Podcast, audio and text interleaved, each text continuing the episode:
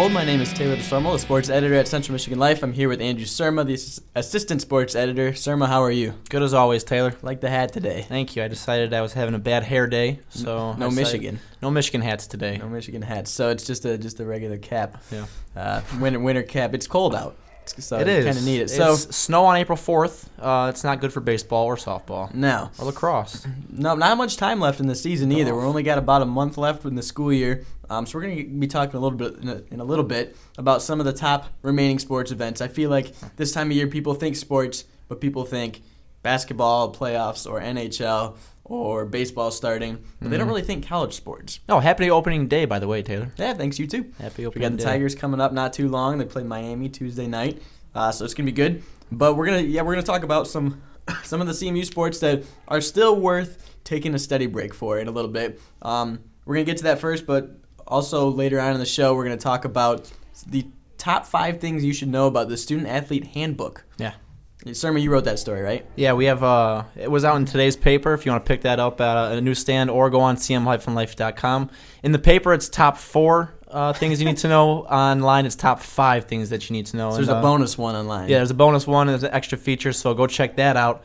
Um, but yeah, some interesting things. If you, if you want to hit on this first, a couple interesting things that uh, you know I just nosing around through the student hand, the student athlete handbook. One of them was So this is a pretty big handbook, right? yeah, uh, it's uh, like a seven section, fifty plus page uh, document, word Mm-hmm. document online. And they're required to read this, or how does that work? You know, that's that's a good question. I don't know if I think they're ex- expected otherwise to know everything in that handbook. Mhm. Do they actually all read pa- word for word, page for page? I highly doubt it. Mhm. But technically, they are expected to know what's expected of them, which Mhm. is stip- you know in that that handbook. So I understand that it's kind of like some of it's from the NCAA, but some of it's also CMU specific. Yeah, so there's there's a lot of different tiers that you know student athletes have to abide to, and it's uh, abide by, and it starts with the NCAA, and it goes down to the Mid American Conference, to the university, to the athletic department, to each individual program, and what the rules that each individual coach co- establishes for the team.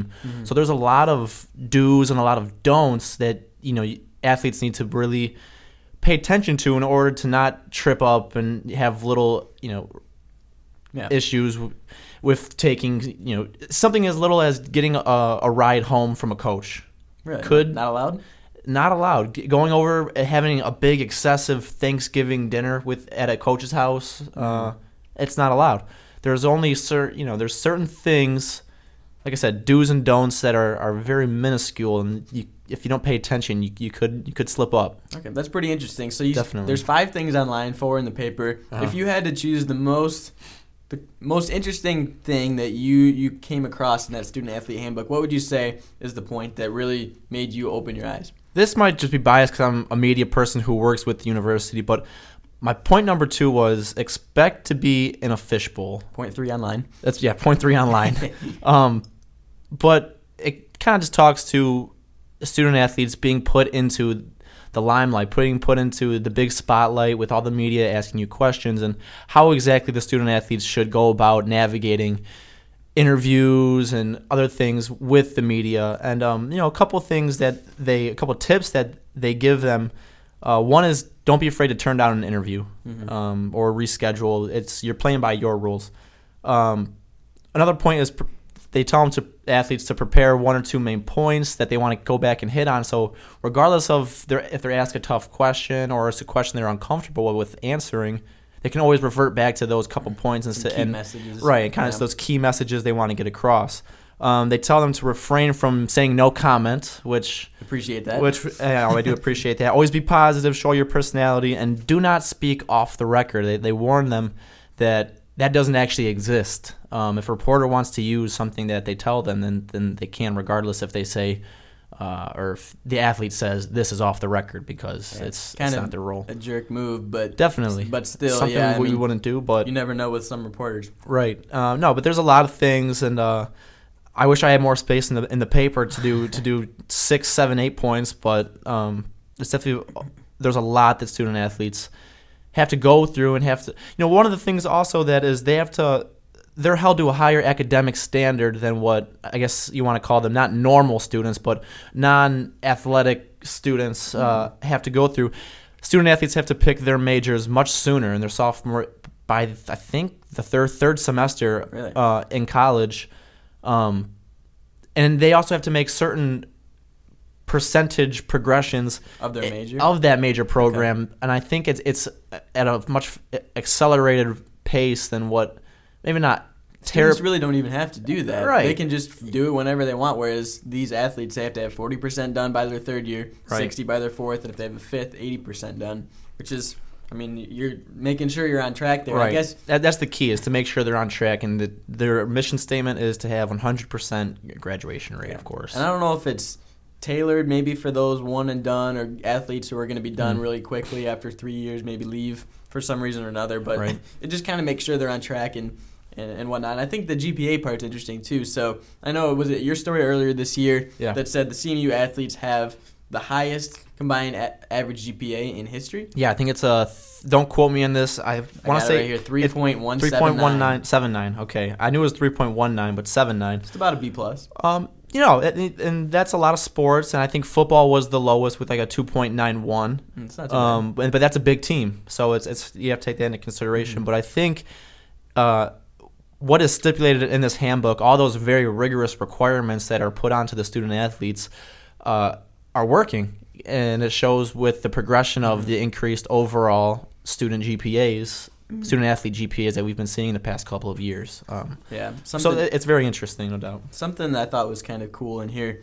Um, it actually depends on the GPA that they're required to have depends on how far they are in their academic careers. So I'm not exactly sure what it is for us normal students, but you have here 1.8 is a GPA you need after the first year.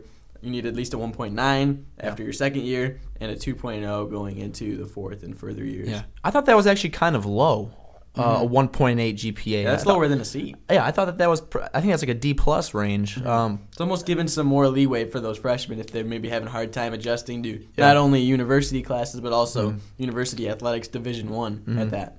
and uh, I'm sure a lot of people are already aware that freshmen do have to do um, study table, and if your GPA isn't that great, you have to come back to study table in your Mhm. se- uh, sophomore, junior, senior years if you uh, you need that. How many hours of that do they have to do every week? Um, I don't.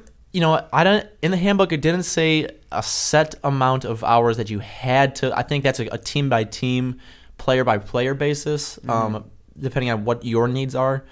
But you can not do any more than two hours per session, and on Fridays and Sundays, you can't do any more than two hours at all Mhm. in that whole entire day. So you can only get two hours on those two days. Yeah, and the nice thing is that's right in the IAC where a lot of athletes have their Yeah, training, so they can Really nice work out. Dick Enberg uh, Success Center. Success Center, Yep. and you know it's Go right in there and do some homework. Why not? Absolutely. Um, I thought that the, the the drugs and dietary supplement, Yep. obviously they have to get drug tested um, for social drugs, recreational drugs like marijuana usage, Mhm. and performance enhancing drugs. But I also thought it was interesting that the university, the, the athletic departments, doesn't condone muscle building. They don't distribute muscle building products.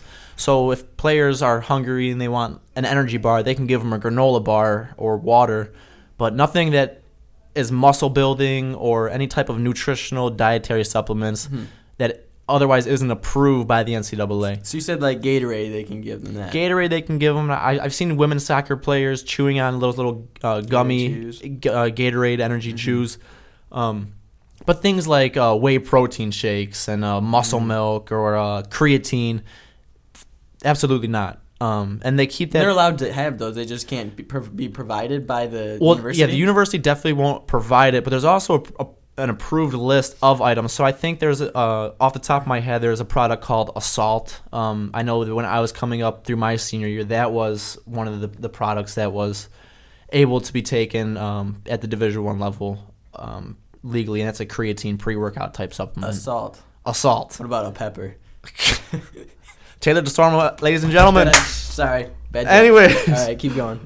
Um, no, I uh, I I do after doing this this article. I it's I understand where student athletes come from, where they say their experience in college is slightly more rigorous. They're held to a higher standard, right? Absolutely, and it says that uh, in the NCAA, student athletes are held to a higher standard than the normal student, and that that's kind of the term normal student. Sometimes you know Okay. Um, everyday students that otherwise don't have any athletic responsibilities. Um, it's a very interesting thing. Mm-hmm. Cool. But, yeah, I think there's some definitely some interesting points in there. Um, that student athletes have to adhere to. I don't think general students really know all the definitely not the things that they have to kind of prescribe to. And I think it's interesting just to see they are held at a little bit higher standard than we mm-hmm. are, and it's, it's kind of interesting to see that. Yeah, all their tweets are public, and they're always yeah. Once you post that, it's you can it's up for scrutiny by anybody, whether a department or by the general public. Um, mm-hmm. I know talking to athletics communications, they said that basically if an athlete says something on Twitter, they can get it's basically like they said it to a reporter. So Just if, like if you wouldn't say it to a reporter, don't don't tweet it. And you could get even the same kind of penalties or punishments. Like if you go up to a reporter and say, "Hey, f you" or whatever, like right. be the same if you tweet that. It's really the same thing, and you probably get punished for that. Yeah, it, it's a lot. F- you know, it's a lot for a 17, 18 year old kid to come out of his high school where he likely was or she likely was. Uh, you know, the best athlete, uh, probably a prominent figure at that high school, and kind of have to be thrown into the representative uh, position where you're a representative of this university. Um, it's it's a pretty big jump that I don't I think that we take for granted. We don't realize hmm. how big of a jump that is. That you're really put, even if it's a mid American, you're not a Power Five conference school, you're still put under a, a pretty big spotlight, and you're examined and you're scrutinized when you're a 17, 18 year old kid. Mm-hmm. Um, there's a lot to that. Definitely. So if you haven't read that, check it out. It's called the Student Athlete Handbook: colon five things to know. So uh, check out cm-life.com for that. Uh, the next really thing, great. What? I said really great. Really great. Yeah, really some, great. Whoever wrote that is hell really, of a writer. Really deserves a raise. so, um, the other the other thing we are talking about today was the speaking of five. It must be the theme of the day. Five. five. So now we're talking about the five um, top sporting events remaining in the 2015-16 season. So I this did, was interesting because two of the, or one of these, the top one, isn't even really uh, a spring sport. A spring sport. Yeah, yeah, definitely. So um, I had five things on there. One of them has already happened, which was the gymnastics regional this past Saturday. They uh, they ended up finishing fifth. They beat the rival Kent State, but that was the only team they beat. There were six teams there. Um, as long as they didn't get last place. They didn't get last place, and they said that was one of their goals. That's Don't the finish goal. last. Don't finish last. And honestly, it sounds kind of bad, but this is like an NCAA regional, so it's yeah. it's really the next step past the MAC championships. Mm-hmm. And CMU was supposed to finish last. They they only take the top 36 teams in these six regionals, and CMU is ranked 35th. The four other ones that were ranked ahead of that finished ahead of CMU were ranked in the top 25, I believe. Yep. So number one, Oklahoma won the whole thing. Yeah. Uh, number 12 um, and 13, which was Arkansas and Nebraska, I, say, yeah. I think, and then the other team was 19, which was Iowa. Okay. Um, so they were all pretty solid teams, and CMU almost beat Iowa actually. But definitely check out our, our coverage of that on cm-life.com. There was four seniors who competed in their last meet. Um, mm-hmm they did fairly well. It was really tough judging. Um, a really emotional day is what I when I talked to them after. That's what they how they called it. Is the younger Pet's Pet's old sister done? Um, so well, she was one of the seniors. She, she was, injured. injured she was year, injured, yeah. but she's done. There were some other injuries too that really plagued him. There was they. Yeah. The coach said there was eleven routines that they kind of had to replace people on. Eleven. Yep. So that's holy cow, quite a bit. So there's four different events and there's six routines. So there's really only 24 total, if I'm doing my math correct.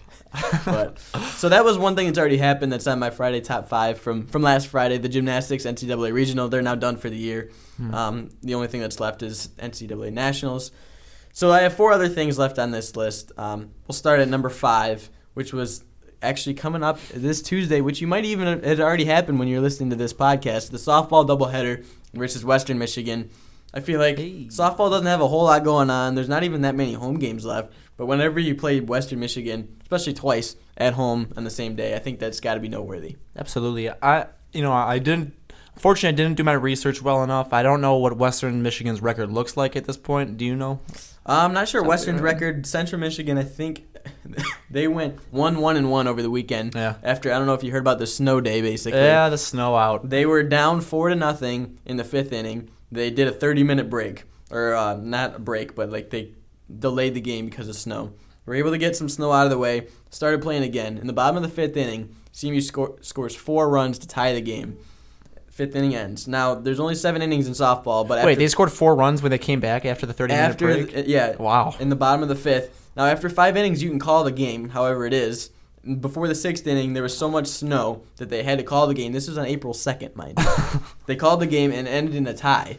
So CMU really almost kind of had like a walk off tie, if you want to think of it that way, with four runs in the bottom of the fifth before it really just started coming down.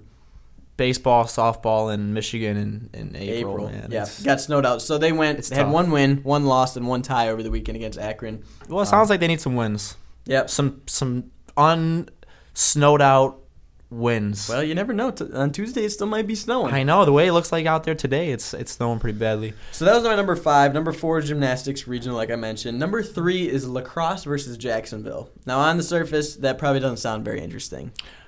No, it does not at all. But this is a good lacrosse team, and also this is one going to be one of the first games at home where we are actually going to be on campus. Yeah. So You the know- first two were during spring break, and then the third one was during Easter, which I think was dumb. And we actually have a column from our, our beat reporter Mackenzie. Sanderson. Check that It out. It was a good column too. online talking about how it just doesn't make sense. Like this is their first ever home games as a program, and they played them during spring break and Easter. How do were, you they, expect were they fans were they to come? conference games? They were non-conference games. Yeah. So that's and she, Mackenzie makes that point. I Mhm. think she does. Um, So this is almost like the home opener for pro- the program. Tech, not technically, but to the students at Yeah. least. and the really cool part about this game on April 15th, which is next Friday, is that not only is Jacksonville the, the defending champion, so you're going to see some good the the, lacrosse. the ASUN. The Atlantic Sun, yep.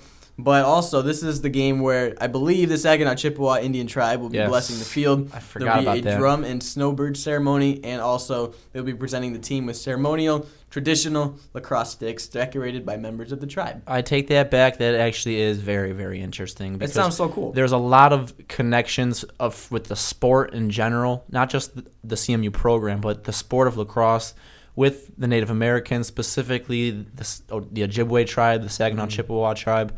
Um, and they've made that connection. Obviously, we've talked about in recent articles and recent podcasts how uh, lacrosse program works in the, the four colors of the, the Ojibwe Chippewa tribe. Yep. Um, and it's a, that's a cool ceremony. They do that before football games every now and again. Mm-hmm. Yeah, I'm really looking forward to that. yeah, that's a really cool. I've never seen that ceremony before, so that's something that, as a Chippewa, Mhm. I want to go do and experience. It's gonna be a lot more personal too with the new CMU lacrosse complex as Yeah. opposed to a football game where there's twenty thousand people. This is gonna be a little more intimate. Absolutely. so it's almost like I know even the first game ever, Mackenzie said she went there and she said it didn't even really seem like it was their first home game. Like there wasn't really anything different about it. And I think this Jacksonville game it's gonna be really inviting for students. Yeah, It's gonna be good for even families. A Friday night, it's a good time to go. yeah. Friday night. community. Hopefully, it's warm out.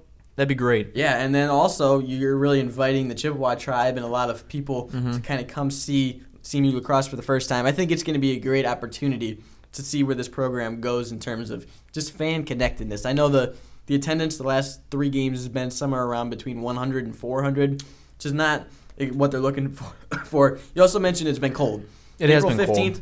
hopefully it'll be warm. Be tax day.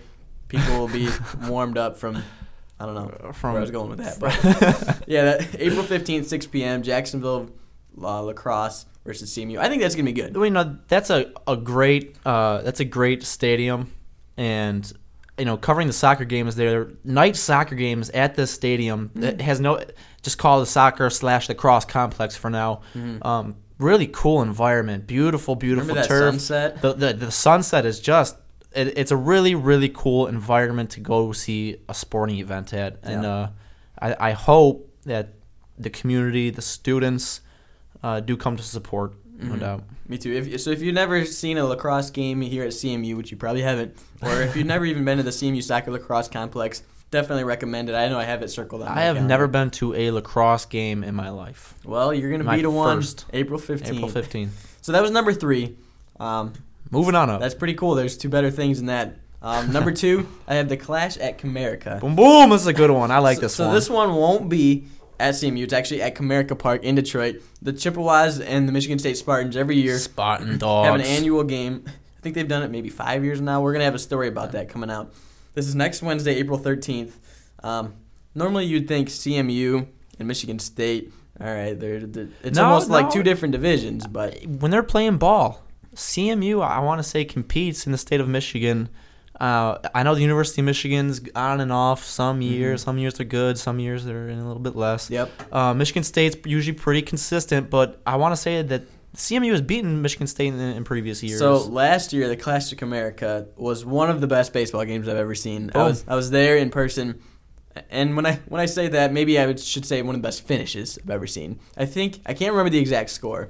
Um, let me let me double check here. But Michigan State was up big in the bottom of the ninth inning. it was a high scoring scoring game, wasn't it? Yep, they were up eight to they were up seven nothing at one point. Wow. and um, Michigan State was, and then um, Michigan State led seven to two, I think, heading into the final bottom of the ninth. We even had our photographer up in the press box. We're like, we're done. Let's write our story. Let's get Ball the game. photos in there. We thought it was over. So CMU gets a hit from Morgan Oliver, gets on base, starts a rally. They make it 7 3, 7 4, 7 5. Pretty soon, um, it was crazy. And then all of a sudden, you got Morgan Oliver back to the plate, who started the whole rally with I, I, I imagine there's two outs. Just let's just say Yeah. there is for the drama.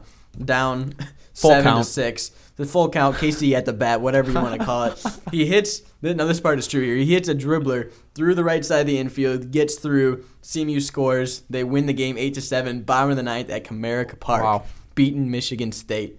The the big brother, I want to say, Uh-oh. you know, oh yeah, I'll say that. I feel like Michigan State has gotten this, eh, with good reason, this big brother of CMU type atmosphere. We're kind of their little brothers, so I love seeing anything like that when when Central You just comes like up. seeing and Michigan State losing. Hey, I won't go that far.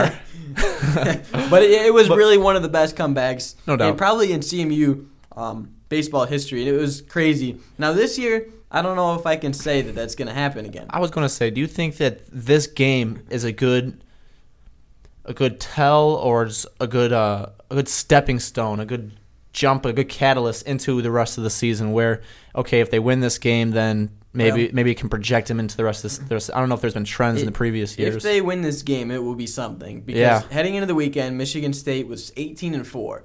Usually they're about maybe like 17 and 11, somewhere around there. But they're 18 and four right now. They're Mhm. probably on the verge of being ranked. yeah, CMU, on the other hand, five and 21, Oof. and that was before they got swept this weekend. So they're now five and 24. So Man. I'm just saying, if CMU is able to pull out this win, it would be even more special than last year, just because of how much these two teams are trending in opposite directions. Yeah. The Spartans are really on a roll this year. They weren't that great last year, and the Chippewas were pretty good last year, and right now are really finding struggles to, to win games. So I think CMU is even more of an underdog heading into this one. So I wouldn't. Ex- I don't expect the Chippewa win. Be cool. But if they're able to do something crazy again this year, it would just blow our minds even more. yeah, it would. It really would. Um, It's pretty cool getting to play at Comerica Park too. Oh, it's a great feeling. I missed out on it in high school. A lot of the kids from my high school were able to go through for the the Catholic League championships there, um, and play at Comerica. I missed out.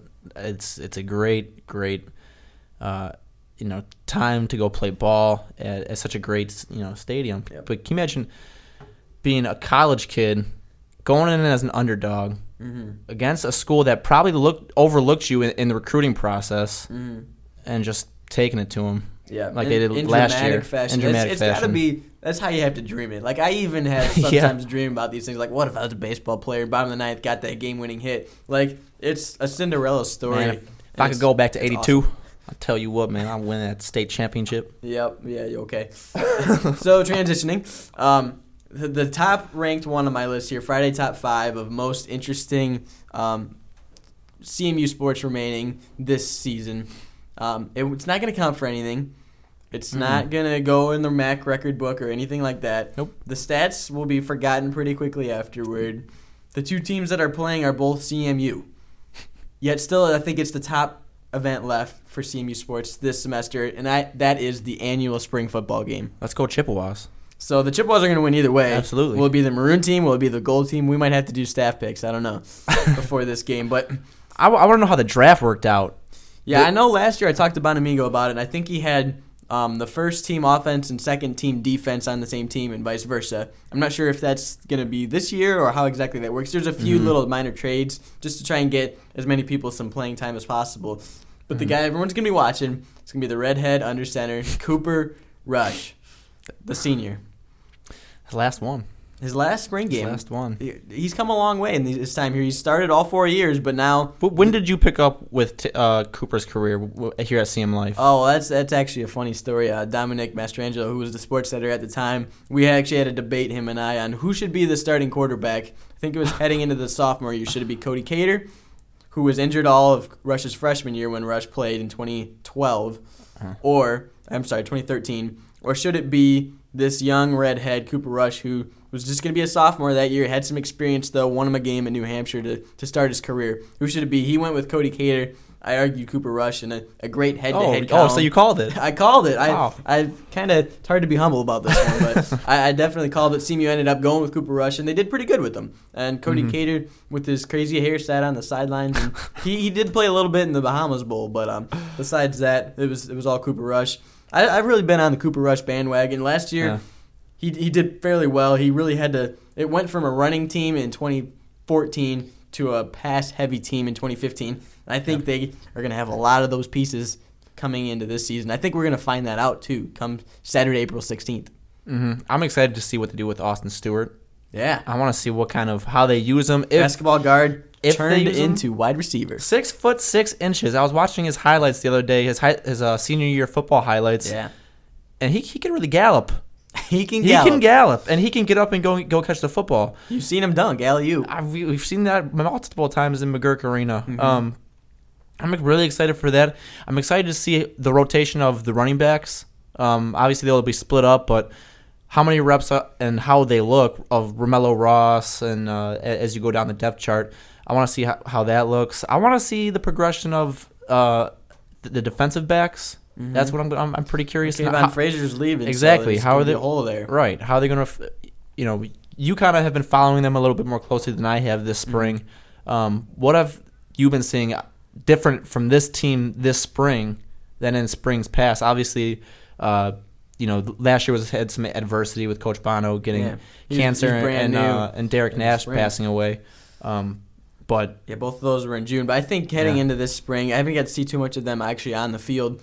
But not a lot of seniors graduated. There's really not a whole lot of holes that they need to fill. Maybe some on the offensive line, um, a few different places. The wide receiver group's still intact. Mhm. The running backs, they just lost Martez Walker to transfer, but that's it. They gained a couple others. Um, I think the the real one that I'm looking forward to. First off, you, you got to hope Cooper Rush torches whoever's in the on the other side. Um, obviously, you Tony don't want- Poljan You don't. is he here yet? Uh, I'm not. I don't think he'll be here for the spring early game. Early be here to watch. enrollees. Yeah. No, no, no early enrollees from what I'm hearing. Okay. okay. But yeah, I mean, you kind of want to see Cooper dominate, just Yeah. kind of as a. Hopefully, that's what's going to happen in the, in the fall for this yeah. these Chippewas. But I think the running backs are the most interesting part for me. Yeah. Um, Romello Ross kind of shot out of a cannon at the end of the year. I don't know if you did. remember the bowl game where he was pretty much tackled at the 10 and just kept trucking and pushing and pushing Hey. the pile, and he finally got pushed into the end zone. And it was I like having people on my back when I run. and so he, I'm gonna carry you. he was carrying people, and I, he did great at the Eastern Michigan game too. Yeah. The they had to pull the red shirt midway through the year because they were out of running backs. Just He would- injuries galore. He would be a mean, mean fifth year senior. Yeah, so he's going to be a sophomore this year. He, he will lose that year of eligibility, but I think he really learned a lot in those final couple games. He might be one of the top backs. Another one is Devon Spalding. Crack, uh, see something with the fractured collarbone. He's still actually not on the field yet. He, he fractured it October 1st against Okay. NIU. Um, he's supposed to compete for that starting job as well. And then Jahray Hayes, who's a bigger back. He's doesn't have as much of the speed, but he, he can definitely still run pretty well, and he can run over some people. And the reason that he um, he really started off pretty strong when he, he started taking over, but Jahray Hayes actually shut his hand in the door. I don't know if it was a car or a room or what it was. Midway through the season, he had to have stitches.